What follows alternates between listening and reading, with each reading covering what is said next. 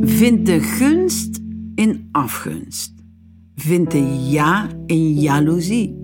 Misschien komt na misgunnen de ware ambitie.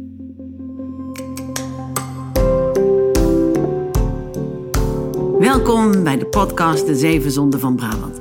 Mijn naam is Karin Breurs en in deze aflevering staat afgunst centraal.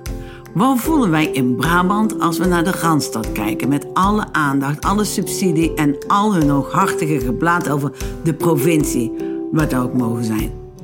Is er afgunst of jaloezie? En zit daar een verschil tussen? Of is het gewoon een terechte inschatting van onrecht waar we het over hebben? Ook zoeken we met hulp van de filosofie uit hoe we onze afgunst kunnen veranderen in iets draaglijkers, iets positievers. Maar eerst reist onze verslaggever Theo af naar het Hoge Noorden, het verre Groningen, om erachter te komen waarom we dat toch vinden. Groningen ver weg. Ik bedoel, dat ligt er maar net vanaf waar je vandaan komt, toch? Zullen wij de kranters uh, opslaan? Ik vind het half prima. Je bent de krantenmens, neem ik aan. Uh, uh, ja, wel, ja. Ja? Ja, dan moet ik heel eerlijk dan moet ik doen alsof ik elke dag alle kranten nee, lees. dat, hoef je helemaal zo. niet te doen. Dat is niet zo. Is namelijk echt niet. Oké. Theo is op bezoek bij Karen Sital Singh, correspondent Noord-Nederland voor Trouw. Kan je onderwerpen makkelijk kwijt uh, in de landelijke media? Wat hier speelt? Uh, het hangt er een beetje vanaf. Als het over aardbevingen gaat, altijd wel. Nu altijd. wel. Um, wat bedoel je met nu? Nou, dat is niet altijd zo geweest misschien. Nee, nee, zeker niet. Nee, dat heeft wel tot uh, de grote beving bij Huizingen geduurd voordat er wat aandacht voor kwam. Dat was in uh, 2014 volgens mij uit mijn hoofd. Toen is er een grote beving geweest. En ja, maar dat speelde daarvoor natuurlijk al heel lang. Hm. Um, dus ja, dat. En het hangt ook van de tijd af. Ik doe ook mijn voordeel met dingen als uh, uh, zomervakantie en maandag. Hoezo? En, nou ja, dan, is, dan gebeurt er verder niks en die krant moet vol. Dus ik, heb, ik, ik spaar wel eens verhalen op om er dan mee... uh, Oh, jij bedriegt die landelijke media een beetje. Je zet ze op het verkeerde been. Nou, ik bedrieg helemaal niemand. ik, ik, ik, ik, ik spaar gewoon op voor als het... uh, Je moet ze een beetje om de tuin leiden. Nou ja, het is, het is zo dat ik... Weet je, als ik een verhaal uh, bij wijze van spreken nu kan brengen in 200 woorden, maar ik weet dat als ik één week wacht, dat ik veel meer ruimte krijg met een mooie foto erbij. Ja, waarom zou ik dat dan niet doen? Dus is dat dan bedriegen? Dat zijn geen nieuwsdingen, dat zijn dan, dan reportages. Gewoon zakelijk gezien heel slim. Uh, ja, ja. En ik, en ik vind dat ook gewoon belangrijk voor mijn regio. Ik wil graag dat deze regio mooi in de krant komt. En uh, weet je, elke correspondent vindt zijn eigen regio het belangrijkste. Ja. Dus ik concurreer met een correspondent in Brabant en eentje in uh, Zuid-Holland en in de polder en in Oost-Nederland. Maar ik vroeg me wel af, als je uh, in Nederland iemand tot correspondent bombardeert in het noorden en in het zuiden, ja. dan geef je eigenlijk al aan dat we het over twee verschillende werelden hebben. Ja, dat klopt. Ja, en dat, zeker als dat ook nog een freelancer is. Um, want dan zeg je eigenlijk die regio's. En ik heb dan nu alleen nog maar Groningen en Drenthe. Maar toen ik begon had ik Groningen, Friesland en Drenthe. Dan zeg je eigenlijk, dat is een kwart van heel Nederland. Maar kunnen we ook wel af met één parttimer. En dat vind ik best wel heel kwalijk. Dat vind ik echt niet oké. Ik, ik, dacht, ik, ik, ga het jou het ook voorleggen. Ik, uh, ik, ben een Brabantse jongen dus. En uh, ik ben ook freelancer en ook uh, journalist. En ja, op een gegeven moment, ik ging na Omroep Brabant bij de NOS werken. En op een gegeven moment kwam ik op het journaal en was ik in beeld. En dan zeiden, dan zeiden ze in Brabant, Theo, jij doet dat zo goed. En wij zijn zo trots op jou dat jij als Brabander daar in, in, in, in Hilversum het, het maakt. Oh, dat is heel en, lief. Ja, maar ik vond het... Ik vond ook heel. Uh, dat vond ik een beetje Calimero-effect. Van. Oh, ja. ook ja. een van ons die maakt het bij de landelen. En, ja. en dat, ik vond het eigenlijk heel treurig Want dat men dat zei. niet? Waarom zou dat niet zo zijn? Precies. Ja, het, ja, ja, ja. Ik herken het helemaal niet van mezelf. Want ik ben uh, gaan werken in een regio waar ik niet ben opgegroeid. Dus ik heb dat niet. Ik ben nooit een van ons. Maar uh, ik herken wel helemaal dat uh, gevoel van... Als ik nu ergens kom voor trouw in de regio, dan zijn Dan ben je iemand. Dan ben ik iemand. En dan, dat is dan in de... Hè, stel in de provincie Groningen, ik, ik noem maar wat. En dan zeggen mensen, nou, nou, nou, jongen, jongen. Helemaal van trouw. Je moest zeker heel ver rijden. En ik weet, niet, ik weet nooit hoe snel ik moet zeggen... Ja, maar ik kom uit Groningen hoor, ik woon in de stad. Je moet heel snel Levelen, ik, levelen. ik heb het gevoel dat ik heel snel moet laten merken... Ja, maar ik ben een van jullie. Ik ben niet een van hen. Ja. En dat, uh, dat, ja, mensen hebben gewoon toch zoiets van... Oeh, jongen, jongen, we komen in een landelijke krant. En ik denk dan altijd, ja, maar waarom niet?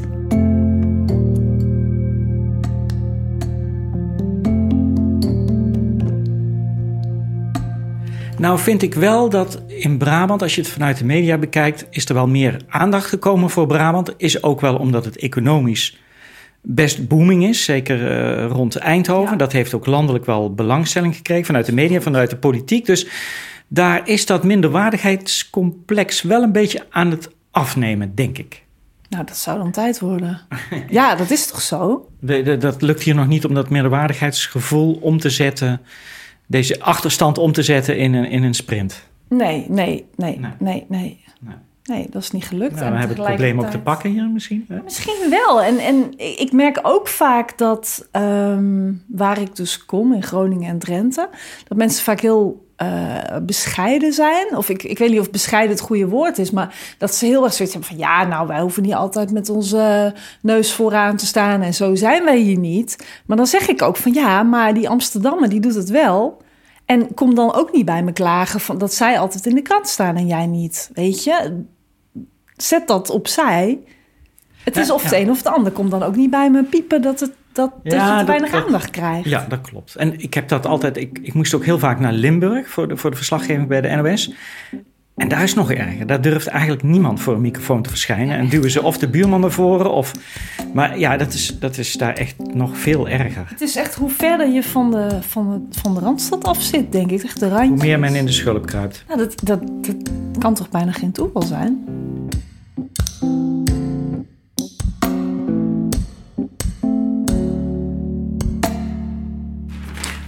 Kijk hier. Wacht even. Ik ga even dit. Nou, kijk. Dit vind ik leuk. Bijna alles mag weer. Dan hadden ze ook naar Amsterdam kunnen gaan. Oké, Nieuwegein, ja, is het Randstad. Er zit een jongetje eh, door het water Ja. hollend. eh, Super grappig. Nou, hebben ze in Nieuwegein gedaan. Nou ja, dan kun je daarover discussiëren of dat Randstad is of niet. Maar is lekker makkelijk. Je stuurt de fotograaf wel even de regio in. Want we moeten ook regionaal zijn. Nou ja, liever, liever dat dan dat ze allemaal eh, de hoek omgaan en dezelfde. Weet je, als er iets is met onderwijs of met, eh, met, met gezondheidszorg. Je kunt ook even, waarom moet je allemaal naar diezelfde. Waarom moet je allemaal naar die school om de hoek gaan? Doris. Weet je, je kunt- De hond zit aan de planten. Doris, niet doen hè? het zijn Nee. peperplantjes. Ik denk niet dat jij die lekker Wat vindt. zijn het voor plantjes? Peperplantjes. Oh, Ja, het is een beetje uit de hand gelopen. Ik dacht, er wordt toch niks, maar zoals je ziet... ze groeien best in de huiskamer. Ja. Maar dat is vaak wel een. eh, dan denk ik, ja, je kunt ook eh, als er zo'n algemeen verhaal is. eh, en, en, mijn- en mijn krant Trouw heeft dat laatst eh, dan wel weer goed gedaan. Eh, er, er mocht weer meer. Er, was een versoepeling van de coronamaatregelen. Hebben ze mij gebeld? Kun jij even het Noorderplantsoen inlopen? Of nou, ze zeiden niet Noorderplantsoen, want dat weten ze natuurlijk niet. Maar kun jij even in een park kijken? Dan denk ik, nou, dat vind ik dan wel weer. eh, een duimpje, want ze hadden ook, het, ook weer voor de zoveelste keer, net als iedereen, in het Vondelpark kunnen kijken. Dus dat vind ik dan wel weer, denk nou, oké, dat pleit dan weer. Hier, dit ook weer. Het kan echt wel de zorgkosten omlaag. Nou, En hebben ze een ziekenhuis eh, dus vanuit- Bernhoven in Uden. Nou, dat is natuurlijk nu het eh, beroemdste ziekenhuis van de wereld, van Nederland. Maar dat hadden ze dus ook in Amsterdam kunnen doen. Dus dit vind ik dan wel weer. ik Denk, ja, dit, Ja. dit vind ik voorbeelden van hoe het moet. Kijk, als het, ik maak verhalen over de regio als, als ze in de regio spelen. Maar er zijn meer verhalen dan dat. Er zijn ook verhalen over zorgkosten of over kappers of over parken of over scholen. En dan kun je die ook eens vanuit de regio maken. Blij zijn als je stad of zelfs je provincie een keer normaal belicht wordt in de landelijke media. Wij Brabanders en Groningers zitten misschien wel in hetzelfde schuitje. Maar wat voelen we dan als we weer een hele pagina besteed zien aan een brand in een winkel in Amsterdam? Alsof er bij ons soms nooit iets in de fik staat dan. Om daarachter te komen moeten we bij filosoof Rob Compaaien zijn. Want afgunst is zijn specialisme.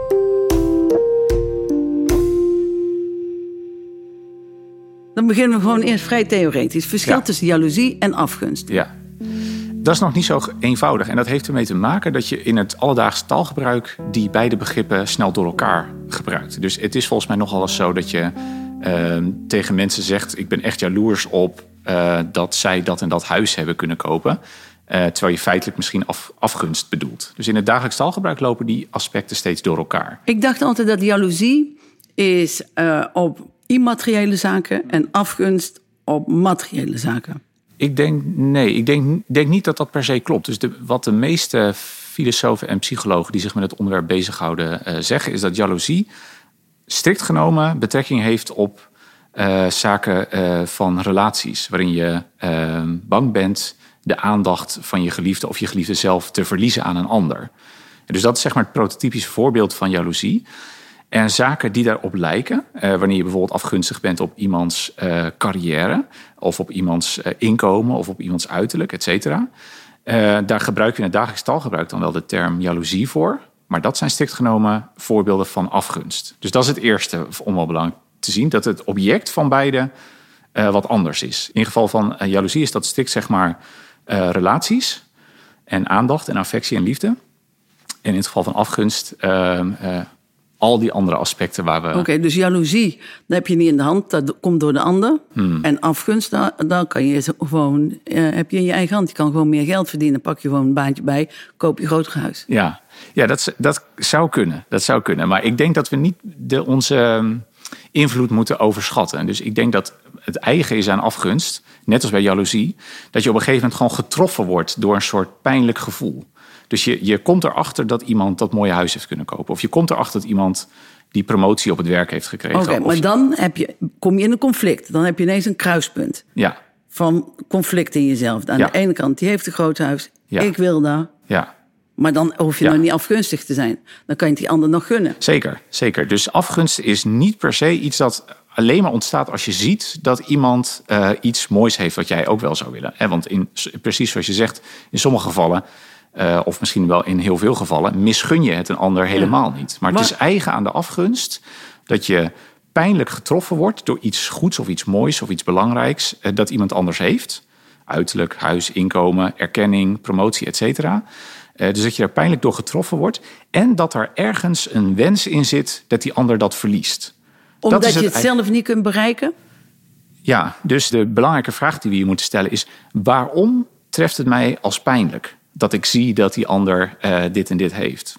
En dat heeft er onder andere eh, mee te maken dat je op dat moment een kloof, een verschil tussen jouzelf en die ander ervaart. Dus je ziet dat iemand in zekere zin in de hiërarchie eh, hoger staat dan jij. Jij zou daar ook willen zijn, maar je ervaart het verschil ten opzichte van, van jezelf. Dat verschil is er nou eenmaal. Je kunt het de ander misgunnen, maar waar heb je daar nou aan? In plaats van die afgunst kunnen we het niet veel beter houden bij bewonderen. Bewonderen is een, ehm, een emotie die ontstaat in het sociaal verkeer tussen mensen, waarin mensen zichzelf met anderen vergelijken. Bewonderen kan dat ook zijn. Dus bijvoorbeeld, eh, ik zelf hou erg van voetballen. Eh, ik bewonder enkele vrienden van wie ik weet dat ze beter kunnen voetballen eh, dan ik. En ik bewonder nog veel meer Lionel Messi, bijvoorbeeld. Dus daar is bewondering. Eh, omdat ik het gevoel heb dat ik geen competitie hoef te leveren eh, met deze personen. Dus ik kan dan gewoon genieten van hoe goed zij zijn ehm, in datgene wat ik, eh, wat ik aantrekkelijk vind, wat ik goed vind, wat ik mooi vind. Zonder dat ik zelf het gevoel heb van, oh, door die prestaties kom ik nu zelf in een, in een minder daglicht te staan. En dus moet ik eh, werken om dat verschil op de een of andere Oké, manier op dus te het moet op een bepaalde manier wel realistisch zijn dat het voor jou ook haalbaar is. Maar door bepaalde dingen bereik ik dat niet. en Eh, dan heb je afgunst. Bijvoorbeeld, hè, ik ben Brabantse. Ja. Ik, dit, is, dit is mijn moedertaal. Dit is met emotie ben ik grootgebracht. Ik, ik had ook veel liever die harde G gehad. Oh ja, Ja, of die R, dat Ja. hebben wij in ons alfabet niet. Die Nee, R. nee. En dan komt er ineens een Brabantse film, is er eh, in Hilversum, en dan wordt gefilmd. En dan gebruiken ze liever Randstadvrouwen dan echte Brabantse vrouwen. Hmm. Ja. Ben ik nou kwaad of Ja. ben ik afgunstig? ja. Het ligt er helemaal aan als we de situatie zouden uitpluizen. Wat er allemaal achter tevoorschijn komt.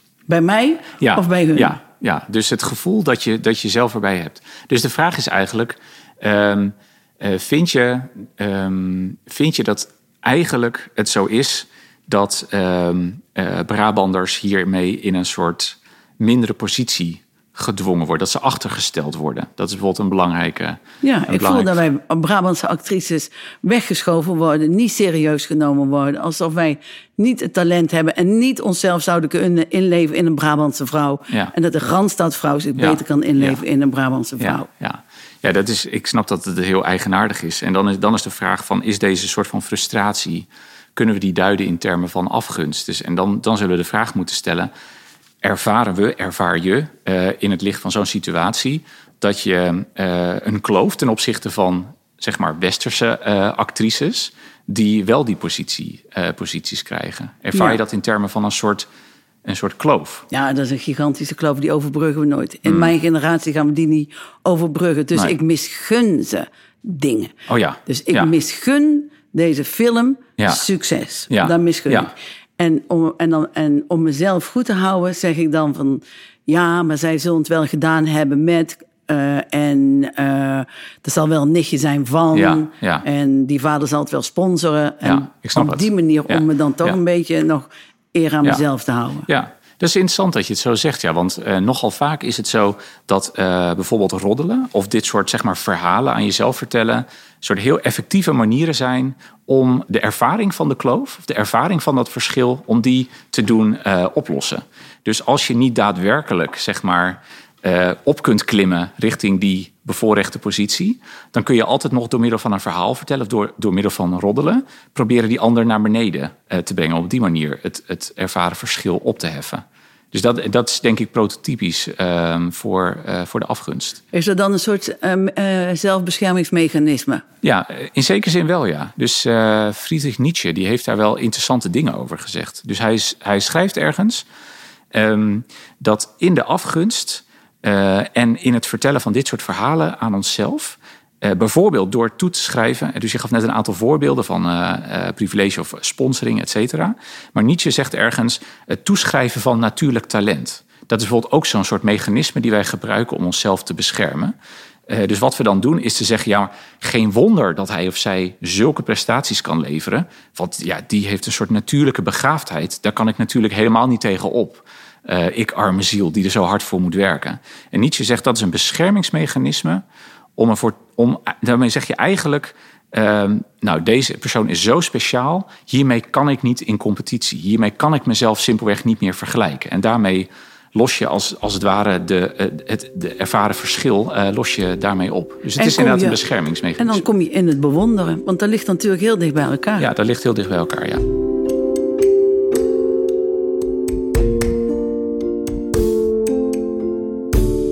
Wat heb je nodig om van afgunst naar bewonderen? Ja, Want dan haal je, want je moet uit die pijn. ja. Ja, zeker. Daar hebben we het eigenlijk nog niet eens over gehad. Maar afgunst is, eh, eh, afgunst is een hele pijnlijke emotie. Ach, vreselijk. Dus ehm, een andere filosoof, Immanuel Kant, die beschrijft het eh, dat in de afgunst de mens zichzelf martelt.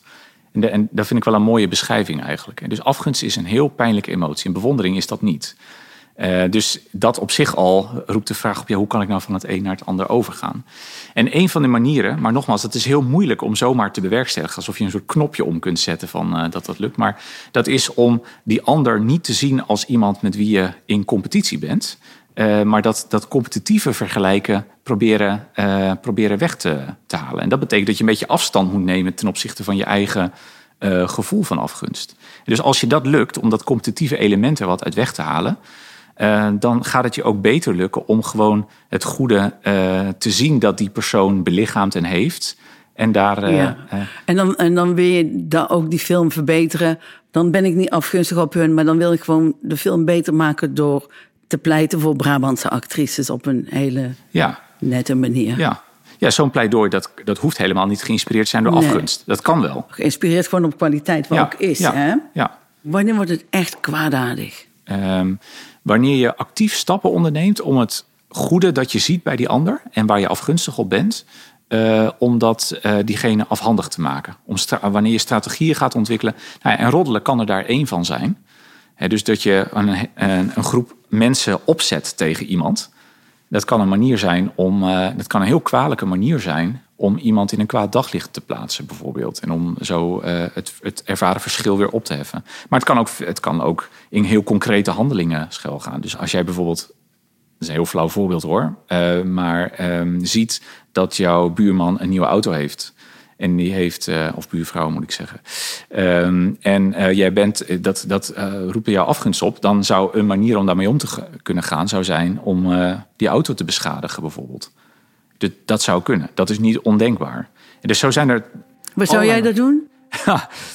ik denk dat ik, een, dat ik een fiets zou nemen en overdreven de, de, de, over de klimaatbeheersing zou hebben. En, en, en, Ah ja, dat is een hele slimme strategie. Ja, ja precies. Dat is, dat, is wel, dat is goed gezegd. Dus dan is het niet een soort directe beschadiging van de auto, maar dan vertellen we een verhaal.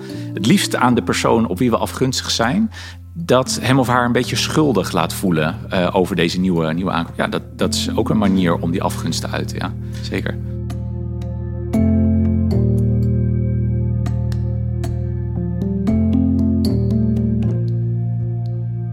ik denk dat in heel veel gevallen het, het gebrek aan aandacht of het gebrek aan erkenning um, de kern is van het gevoel uh, te hebben achtergesteld uh, te zijn. Ja. Dus het feit dat wij die, die alleen maar in reclames gebruikt worden voor ons, voor ons accent en idioot wordt weggezet als hele simpele mensen. Als Brabanders bedoelt u? Als Brabanders, ja. ja. ja.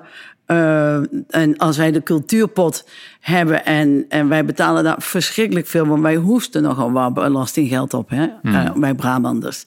En dat je dan ziet dat de Randstad per persoon 100 euro krijgt en wij maar 2 euro. Dat is een flinke uh, achterstelling. Dat soort dingen, dat legitimeert onze afgunst dan toch? ja, dat is ook een heel interessante, belangrijke vraag. Van, is afgunst ooit gelegitimeerd? Is het ooit gepast? Wat ook heel vaak gebeurt bij afgunst, is het gevoel dat er iets onrechtvaardigs gebeurt. En dit is denk ik een heel mooi voorbeeld. Dus uh, we hoesten veel geld op, maar zien er uiteindelijk maar heel weinig van terug. Dat is voilà, toch oneerlijk, ja. dat is toch onrechtvaardig. Vreselijk. Ja.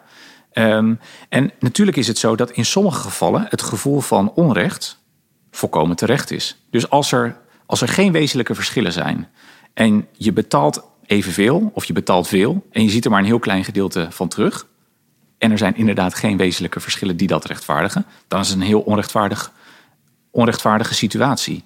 Um, dus dan is, het, dan is het een beetje de vraag of we. Uh, of het dan afgunst is. Ja, ja. Dan is het gewoon onrechtvaardigheid.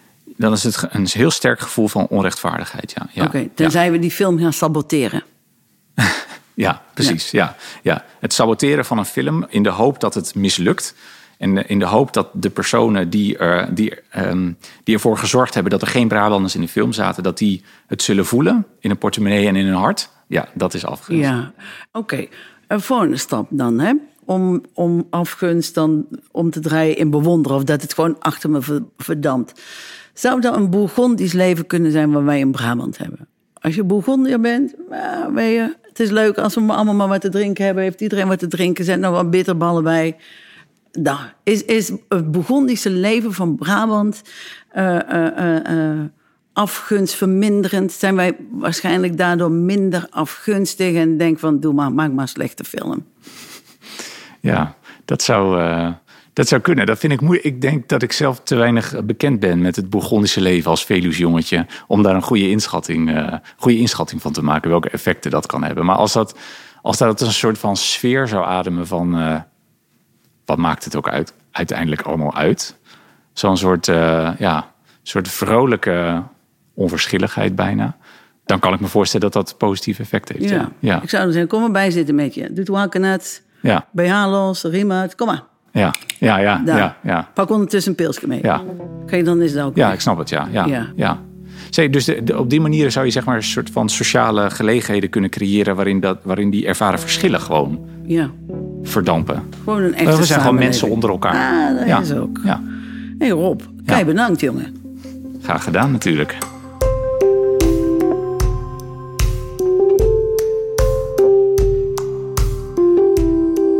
Ja, we zijn kleiner, we zijn minder machtig, we zijn minder rijk. Ja, als je, ik woon hier in een, in een, in een ruim huis in een gewone straat, zo'n middenwoning. Maar dit huis hier in Tilburg. in Tilburg. Nou, dit huis hier kost uh, 250.000 euro waarschijnlijk. Maar als je deze ruimte hebt in Amsterdam, dan is dat meteen al uh, zeker een miljoen wat je weglegt. Dus die Amsterdammer die in zo'n huis woont, is rijker dan ik.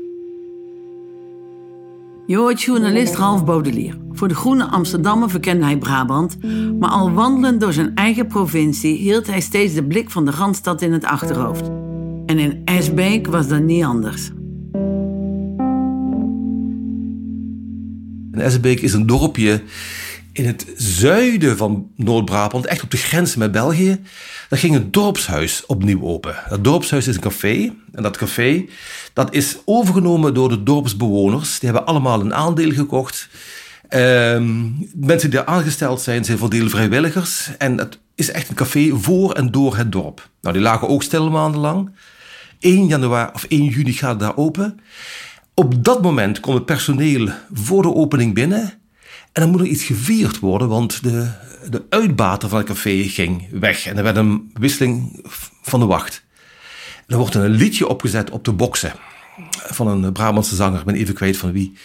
Uh, wat die uitbater graag hoorde. En voor je het weet stond iedereen in de Polonaise. Die duurde anderhalve minuut, maar er was toevallig een journalist bij van het NRC. En die maakte daar een filmpje van en die twitterde dat. En dat ging meteen viral, dat filmpje. En de teksten waren, en nu komt die, in heel Nederland.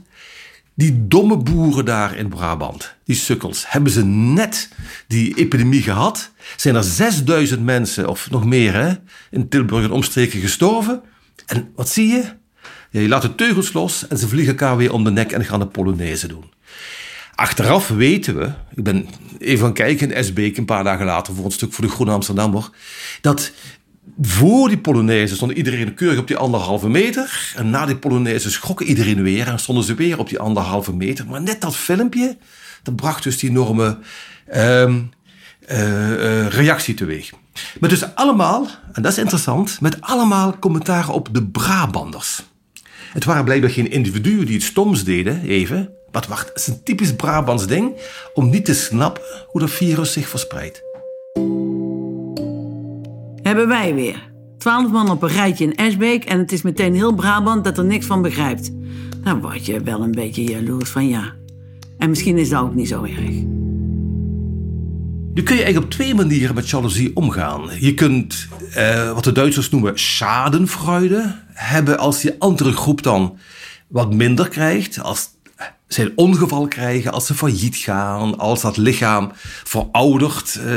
Eh, als die mensen inderdaad wat meer naar ons weer toekomen. En dan wrijf je in je handen en denk je lekker pe. want dat is een hele negatieve vorm van jaloezie. Um, we kunnen ook positief zien, namelijk de ander heeft het beter, maar dat wil ik ook. En wat kan ik nu van die ander leren om het beter te krijgen, om het zelf beter te hebben? Hoe kijk ik dat trucje af? Hè? Via studie, via sporten, via beter bestuur, via meer democratie, weet ik veel. Um, en beide factoren bestaan natuurlijk. Hè? Je zit weer in hele radicale vaak dat er een, een, een, een, echte pure afgunst is naar de rijkeren. Dat willen wij ook. En dan ga je met geweld achteraan. Maar wat ik toch zie als je bijvoorbeeld hier in Nederland bekijkt, is toch veel meer een constructieve of een positieve vorm van jaloezie. Wij Brabanders, we kijken naar de Randstad. Soms met een zekere schadenfreude. Als de Brabant, als het de Randstad niet goed gaat, dat we toch stiekem een beetje lol hebben. Dat het daar ook een keer misgaat. Maar veel sterker is er ook kijken, wat kunnen ze daar nu beter? Wat wij kunnen, wat kunnen we daarvan afkijken? En omgekeerd zie ik dat ook van de Randstad naar ons. Eh, dat ze toch vaak denken, ja, die Zuiderlingen, die zijn wat rustiger, die wat relaxter, die genieten wat meer van het leven. Die nemen meer vrije tijd, die zitten s'avonds in de tuin met vrienden te barbecuen. En dat de Randstedelingen ook in een soort um, constructieve jaloezie, om het zo maar te noemen, ook naar de Brabanders kijken. Dus ik zie jaloezie hier in Nederland, binnen die grenzen van Nederland, over het algemeen niet als al te negatief, maar eerder als stimulerend, als opbouwend.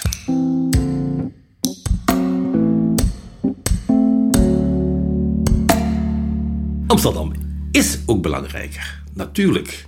Ja, de grote media zitten in Amsterdam. Amsterdam zitten de grote bedrijven. Daar worden grote besluiten genomen. Er gaat meer geld doorheen. Dat is natuurlijk zo. Ja, zoals Den Bosch ook belangrijker is dan pak een beetje Diesen of Helvoort hier in Brabant.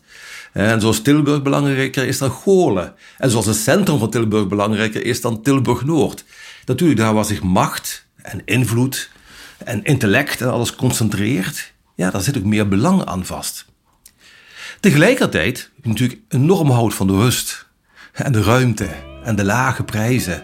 En, de, en, en, van wandelen en van fietsen en met kinderen gaan spelen. Gewoon in het bos. Ja, die is toch beter af in Helvoort.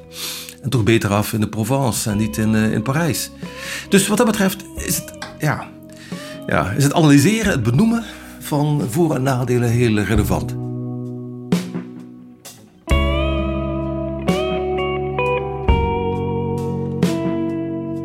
Luisterde naar de Zeven Zonden van Brabant. Dat is een podcast van Brabant Kennis. En dit keer verkenden we het thema afgunst. Vond je dit nou een fijne podcast om te luisteren? Er zijn er nog zes en die kun je nu vinden in je favoriete podcast-app. Deze podcast wordt geproduceerd door Johnny Wonder. Eindredactie Thomas Hogeling. Muziek en montage Rinky Bartels. Reportages door Mino Remmers en Theo Verbrugge. Het eindlied is van Björn van der Doelen. Het gedicht is van Miro Morre en ik ben Karin Breurs. Speciale dank aan Karen Sitalsing, Ralf Baudelier en Rob Compaille. Nou, tot de volgende keer. Huidig. Je goede mensen en je slechte mensen. Soms zijn ze een beetje lastig uit elkaar te houden, want goede mensen doen soms slechte dingen. En slechte mensen doen soms ook goede dingen. Sommige gevallen is het gewoon duidelijk. Dit is een door en door slecht mens. Hè? Adolf Hitler, Jozef Stalin, Giel Pelen, Pol Pot. Slechte mensen. Maar in de meeste gevallen is het wel lastiger te zien. Waar we het echt aan kunnen zien is niet zozeer het wat men doet of zegt, maar het waarom. Waarom doen de mensen de dingen die ze doen? Doen ze dingen uit liefde of doen ze dingen uit haat mensen te kwetsen? Bijvoorbeeld de leugens die we vertellen, want we zijn tenslotte allemaal leugenaars. Zijn we daarom allemaal slecht? Nee. Het gaat erom, vertellen we die leugens om iemand niet te kwetsen. Bijvoorbeeld, oh, je hebt een nieuw kapsel, wennen, maar ik vind het wel echt heel mooi. Of vertellen we ze om iemand juist wel te kwetsen. Die en die zei daar over jou. Maar een leugen is om zowel degene tegen wie het zegt, als mede degene over wie het zegt pijn te doen. Slechte mensen. Zelfs bij iets wat we ten alle tijden als slecht ervaren, moeten we ons soms afvragen, is de dader nou een slecht mens? Bijvoorbeeld Martin Luther King, gezien wat de beste man voor de mensheid het betekent, mogen we hem denk ik toch zeker wel bij de goede mensen indelen. Echter, Martin Luther King was ook een fervent schuinsmarcheerder. Hij werd ook wel Martin Luther Swing genoemd. Was hij daardoor een slecht mens? Kwam zijn ontrouw voort uit de liefde voor de liefde, zo gezegd? Oftewel, was onze Martin gewoon zo scherp als een Duitse herder? Of piste die geregeld langs de pot om zijn vrouw moedwillig pijn te doen? Ik vermoed het eerste.